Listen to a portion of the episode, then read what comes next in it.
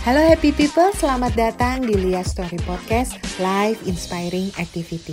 Episode kali ini diambil dari talk show radio dengan para womanpreneur hebat dengan berbagai bidang usaha yang berbeda. Di sini kita akan sharing berbagai perjalanan dan pengalaman berbisnis. Langsung saja kita ikuti episode kali ini. Sahabat K-Lite, kali ini kita dalam Womanpreneurship di edisi hari ini, hari Senin tiga belas Mei dua ribu sembilan belas. Sahabat K-Lite, tren busana muslim untuk wanita seakan tidak pernah ada habisnya nih. Mulai dari abaya, gamis, hingga pakaian casual masih dicari dan menjadi kebutuhan kaum perempuan yang berhijab saat ini. Kebutuhan fashion inilah yang berusaha dipenuhi oleh Teh Rida, narasumber kita sahabat K-Lite di pagi hari ini, dengan tiga brand yang berbeda untuk memenuhi um, kebutuhan fashion wanita yang berbeda pula ini. Lalu seperti apa sih perjalanan bisnisnya hingga bisa memiliki tiga brand, yaitu ada uh, Famos, ada Yesa Malika, dan Namaku. Dan saat ini sahabat K-Lite di studio telah hadir Teh Rida yang juga sudah ditemani oleh Teh Lia Vari, Coach Certified Business kita. Saya ingin menyapa dulu Teh Lia Vari. Halo, Assalamualaikum Teh Lia. Waalaikumsalam Teh Hasana. Uh, selamat pagi juga buat Teh Rida dan sahabat K-Lite semua. Iya, yeah. Oke okay. Teh Lia, nah saya ingin menyapa Teh Rida nih pagi hari yeah. ini. Assalamualaikum Teh Rida. Waalaikumsalam warahmatullahi wabarakatuh Teteh. Apa kabar nih hari ini? Alhamdulillah baik, semangat terus. Mau pagi, siang, malam tetap semangat. Tetap semangat, apalagi punya tiga brand sekaligus ini harus semangat yeah, ya semangat. Oke okay, Teh Rida, nah Teteh, bisa diceritakan gak sih Teh perjalanan bisnis Teh Rida hingga menghasilkan tiga brand ini? Uh, perjalanannya lumayan sih, lumayan penuh berlikuan. uh, Jadi gini, pada awalnya dulu uh, tahun dua ribu sepuluh teh, dua ribu sepuluh saya mencoba untuk uh, usaha jualan. Aduh maaf ya, usaha jualan. Kalau dulu usaha jualannya apa ya gitu, udah mulai macam-macam. Dulu malah sebenarnya nggak nggak nggak apa namanya. nggak kepikiran untuk jualan baju karena ada rasa aduh kalau misalkan baju nanti nggak habis apa gimana gitu ya. Mm-hmm. Tapi uh, pada awalnya saya uh, apa namanya ketemu teman, ketemu teman yang memang dia jago desain tuh teh, jago desain. Uh, ya udah akhirnya ah udahlah sama teman ini gitu kan, uh, dia yang desain, saya yang marketingnya gitu. Alhamdulillah sih jalan. Tapi di tengah perjalanan uh, tiba-tiba si teman ini mengundurkan diri gitu, mm-hmm. mengundurkan diri. Uh, jadi partner gitu, tapi sedangkan saya ini udah, aduh gimana nih gitu, udah uh, langganan banyak mm-hmm. gitu kan, ibaratnya udah kecebur, tapi kan harus berdiri sendiri, ta- tapi saya juga kan nggak bisa desain, ya udah akhirnya saya ambil dulu barang dari apa namanya dari Tanah Abang gitu ya, mm-hmm. dari Jakarta, dari mana-mana lah saya ambil barang, uh, sistem pemasarannya pun juga keliling mm-hmm. gitu, uh, ke ibu-ibu sekolahan, ke ibu pengajian, mm-hmm. tapi lama-lama Uh, kayaknya juga apa setelah saya punya banyak langganan, oh terus ada tempat nih. Mm-hmm. Nah akhirnya tahun dua ribu sepuluh tanggal sembilan belas Mei saya masuk ke Pasar Baru teh, Pasar Baru, tapi masih memakai produk orang lain. Hanya yang jadi kendala kita kita sudah mulai lang- punya langganan banyak, produk juga udah mulai dikenal. Ternyata uh, supplier kita tuh nggak bisa memenuhi kebutuhan kita gitu. Mm-hmm. Jadi ya mau nggak mau dari situ udah mulai belajar untuk produksi gitu. Cari kain gitu, cari kain, produksi lah. Hanya memang dulu itu saya jualannya sebenarnya lebih ke daleman-daleman teh, daleman-daleman, hmm. gamis-gamis yang simpel-simpel hmm. gitu. Kan dulu zamannya kaftan tuh, zamannya hmm. baju kaftan. Di situ meledak banget lah di hmm, Pasar yeah. Baru. Karena saya fokus, fokus ke memang hanya untuk daleman aja gitu. Uh, biasanya kan kalau orang itu kayak gamis-gamis manset itu dia disatuin sama yang lain-lain-lain-lain gitu. Kalau saya fokus hanya gamis manset tapi semua warna ada. Mm-hmm. Nah dari situ alhamdulillah booming gitu karena di Pasar Baru tuh nggak ada, mungkin bahkan di Bandung pun nggak ada gitu ya. Hanya saya memang uh, punya konsep itu gitu. Mm-hmm. Nah dari situ mulai saya kembangkan ke ke mulai kayak gamis motifnya atau apa. Alhamdulillah sih dari situ udah mulai banyak yang tertarik untuk jadi teh, ada nggak jadi reseller, agen atau distributor gitu. Mm-hmm. Nah cuman karena dulu saya sistemnya grosiran kan tidak memungkinkan untuk itu apa namanya untuk jualan dibagi untuk ke agen, reseller, distributor gitu. Karena kan untungnya juga tipis gitu. Mm-hmm. Nah akhirnya setelah saya analisa lagi, ya udah uh, saya ganti lagi konsep bi- uh, bisnisnya gitu. Dan akhirnya melahirkan ada sistem distributor dan keagenan gitu mm. teh. Itu sih awalnya. Nah, duh, lahirnya di situ merek Famos gitu. Mm. Uh, tahun dua ribu berapa ya? Kalau Famos tahun dua ribu tiga belas kalau nggak salah. Mm-hmm. Jadi dulunya nggak punya brand sendiri. Jadi masih yang inilah gitu brandnya. Saya kasih nama Morris kalau nggak salah dulu. Cuman akhirnya, oh ini saya harus punya identitas sendiri nih gitu ya. Uh, ya udah, saya uh, apa pakai nama Famos. Itu singkatan dari tiga nama anak gadis, Deva, Monica, dan Ayesa gitu. Mm-hmm. Terus lebih gampang diingat gitu. Itu sih teh awalnya. Oke. Okay. Nah, tantangan memiliki tiga brand ini apa nih teh tantangannya? Sebenarnya nggak ada tantangan yang berarti teh, karena mungkin saya udah udah enjoy ya, hmm. udah suka gitu.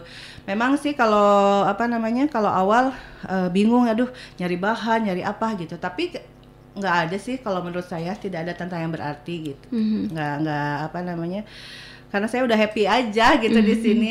Jadi hanya tinggal ini aja sih e, apa namanya mengembangkan aja gitu. Oke, okay, mungkin repotnya di awal, tapi di setelah awal, berjalan sih udah ya, oke okay semua ya teh ya. Karena kalau happy ya semua juga sama aja sih, mau mm-hmm. tiga brand, mau empat brand, kalau lima brand juga sebenarnya mm-hmm. sama aja gitu capeknya gitu. Kalau mm-hmm. kalau saya karena sudah senang, jadi tidak ada tantangan yang berarti. Gitu. Uh, dan sekarang saya ke Teh Lia nih teh. Kita tadi sudah mendengarkan bisnis dari Teh Rida ini seperti apa. Nah, tanggapan Teh Lia tentang bisnis fashion yang dikembangkan oleh Teh Rida dengan tiga brand ini gimana nih teh?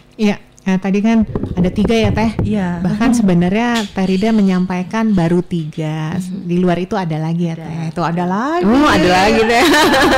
Jadi, nah ini kita bisa lihat pelaku bisnis perempuan atau pelaku bisnis di bidang fashion itu banyak banget ya teh. Ya, coba betul, saya betul, tanya betul. ke teteh juga pasti teteh tahu banget kompetitornya itu seberapa banyak di luar. Betul. Tetapi ini Teh Rida aja melihat dengan banyaknya kompetitor di luar masih bikin multi brand. Mm. Berarti peluangnya juga tetap besar mm. untuk melakukan bisnis ini. Jadi memang bisnis fashion, apalagi fashion untuk perempuan itu peluangnya banyak. Tetapi pesaingnya juga jangan dipandang sebelah mata, itu juga banyak sekali mm-hmm. gitu ya. Sekarang mm-hmm. tinggal sebagai tinggal bagaimana kita mampu untuk menempatkan diri sehingga di pasar yang tadi kita berebut, kita mempunyai peluang target yang tepat gitu ya. Makanya mm-hmm. kenapa uh, Teh Teh Rida nih pinter banget gitu. Mm-hmm. Brandnya banyak tapi sebetulnya targetnya nggak sama. Yeah. Karena dengan itulah sebetulnya bisa meraup uh, pasar yang jadi lebih luas. Mm-hmm. Nah sekarang Uh, pasarnya juga Teh Rida nangkepnya pasar perempuan. Karena apa? Ya tadi dibilang perempuan itu memang aktivitasnya sebetulnya uh, banyak banget ya. Betul. Mau pergi istilahnya ke pasar aja, kalau bisa mah matching antara kerudung dengan baju gitu hmm. ya. Padahal cuman ke pasar sebenarnya gitu ya. Ibaratnya mau ke depan, mau beli tukang sayur di depan pun sebetulnya penampilan menjadi penting untuk perempuan. Bukan untuk tampil mewah, tetapi enak dipandang orang lain. Nah, dari situlah kesempatan uh, pebisnis untuk terjun di bidang fashion itu menjadi luas gitu. Uh, perempuan kita nggak bilang hanya perempuan bekerja, tetapi perempuan di rumah juga dia aktivitasnya banyak. Misalkan yang punya anak bisa keluar menjemput anak, kemudian berbelanja, pergi dengan keluarga, terus tadi ada arisan. Itu aja sudah memerlukan berapa banyak dia match and matchkan uh, fashion ya, atau dia menggunakan fashion yang tepat dan enak dipandang tadi. Nah makanya pasar perempuan itu itu uh, enak banget sebenarnya untuk terjun di sana. Nah kalau bicara pasar perempuan, pasar perempuan juga usianya luas gitu kan, mm-hmm. mulai dari remaja, dewasa sampai dewasa ke tua, itu pun stylenya berbeda. Terus mereka minatnya berbeda. Jadi kalau kita memang mau terjun di sana, peluangnya sangat banyak. Hanya tadi uniqueness-nya yang menjadi pembeda kita dengan orang lain tuh apa? Itu yang harus menjadi jelas. Kalau kita hanya sekedar terjun ingin meramaikan, tetapi kita juga menjualan atau kita menciptakan sesuatu yang sama-sama aja dengan yang lain, mm-hmm. ya otomatis bisa kita lihat kompetitornya Teh Rida juga berapa banyak yang akhirnya tenggelam kan? Mm-hmm. Nah itu uh, sebetulnya kuncinya di sana. Tetapi Teh Rida juga di sini saya menangkap ada satu uh, produk yang tadi namaku ya, iya. kalau nggak salah namaku juga di sini uh, itu khusus di celana, tetapi hmm. tidak fokus di perempuan. Kayaknya hmm. hanya produk ini ya yang iya, tidak betul. fokus di perempuan. Karena di sini saya lihat sih tadi uh, Instagramnya bisa dicek nih sahabat K-Lite. Uh, di situ kan uh, anak muda banget ya. Iya. Nah anak muda banget, terus kemudian bicaranya celana, kulot, di mana uh, multi seks itu sekarang kan kalau pakai kulot juga hampir sama ya, hmm. modelnya sama, terus bahannya juga bisa sama, dan uh, gayanya anak muda itu kalau pakai celana sekarang kan mirip-mirip gitu. Hmm. Ini juga menjadi satu yang menjadi pembeda di antara dua brand yang Teteh punya tadi. Hmm. Mungkin itu Teh Hasana. Oke. Nah, sekarang cara memanage tiga uh, bisnis dengan tiga brand yang berbeda ini gimana, Teh? Ya, pada intinya kan kalau kita bicara brand itu identitas. Mm-hmm. Brand itu menjadi identitas kita ketika kita tidak ada di dalam ruangan. Jadi bagaimana konsumen, bagaimana orang itu mengenal kita uh, justru bukan atas namanya mm-hmm. Teh Rida gitu ya. Mm-hmm. Tetapi kemanapun Teh Rida pergi, orang tahu bahwa ada brand di belakang itu gitu. Mm-hmm. Nah sekarang untuk mempertahankan satu brand aja itu sulit. Apalagi sekarang mau memperkenalkan orang bahwa ini ada Teh Rida dengan tiga empat brand gitu ya. Mm-hmm. Nah itu juga luar biasa. Jadi bagaimana sebetulnya uh, ini uh, biasanya Teh Teh Rida biasanya gini, kalau company itu ada brand besarnya, holdingnya mm, misalkan betul. Ya. Nanti di holdingnya itu biasanya ada multi brand multi brand yeah. tadi. Nah tujuannya adalah bagaimana ketika orang mau bermitra dengan kita bisnis to bisnis bisa biasanya bicaranya dengan brand yang besar. Mm-hmm. Tetapi ketika nanti ada reseller-reseller kecil yang pengen bermitra dengan kita, kita bicaranya brand-brand yang kecil. Betul. Nah sebenarnya ini yang belum saya tanya, Teteh punya brand besarnya tadi nggak? Uh, ketiga brand ini di bawah naungan P T Famos Asia Abadi. Nah, gitu. gitu. Jadi sebetulnya um, yang menjadi identitasnya Teh Rida adalah tadi P T tadi ya. ya P T apa Teh? P T Famos Asia Abadi. Tuh, P T Famos Asia Abadi. Karena kalau kita udah bicara tadi P T, otomatis di dalamnya kan banyak ya Teh ya. ya. Kita uh, menaungi bidang apa aja. Betul. Gitu. Tetapi kalau kita misalnya terjun lebih fokus sekarang bicaranya kepada brand untuk fashion, mm-hmm. nah saya misalkan yang pengen bermitra dengan uh, Teh Rida itu akan memilih salah satu brand yang menurut saya paling pas dengan saya pribadi karena saya mudah untuk memasarkan di lingkungan saya hmm. sehingga yang akan dikenal nanti salah satu brandnya tadi. Nah uh, jadi bagaimana caranya untuk bisa uh, mem- memperkenalkan brand ini ke orang-orang gitu ya.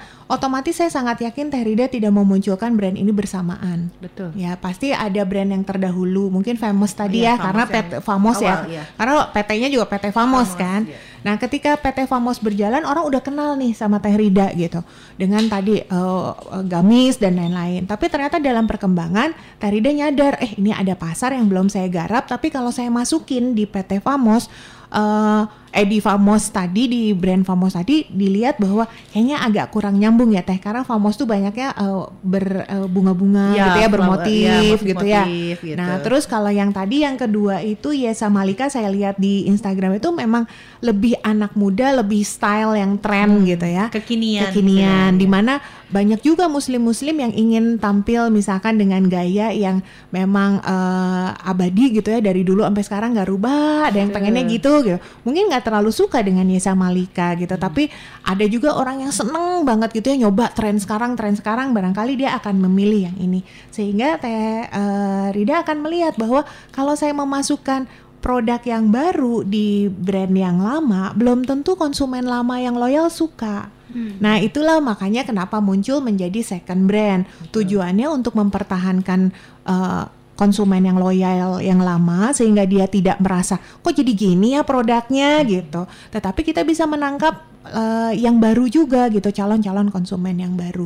Jadi bagaimana caranya? Caranya tetap fokus di masing-masing tadi dan bagaimana hmm. Teh Rida ini bisa memaintain dengan baik untuk memperkenalkan produk ketiga ini. Jangan sampai salah memperkenalkan karena banyak, jadi hmm. dipegangnya satu orang.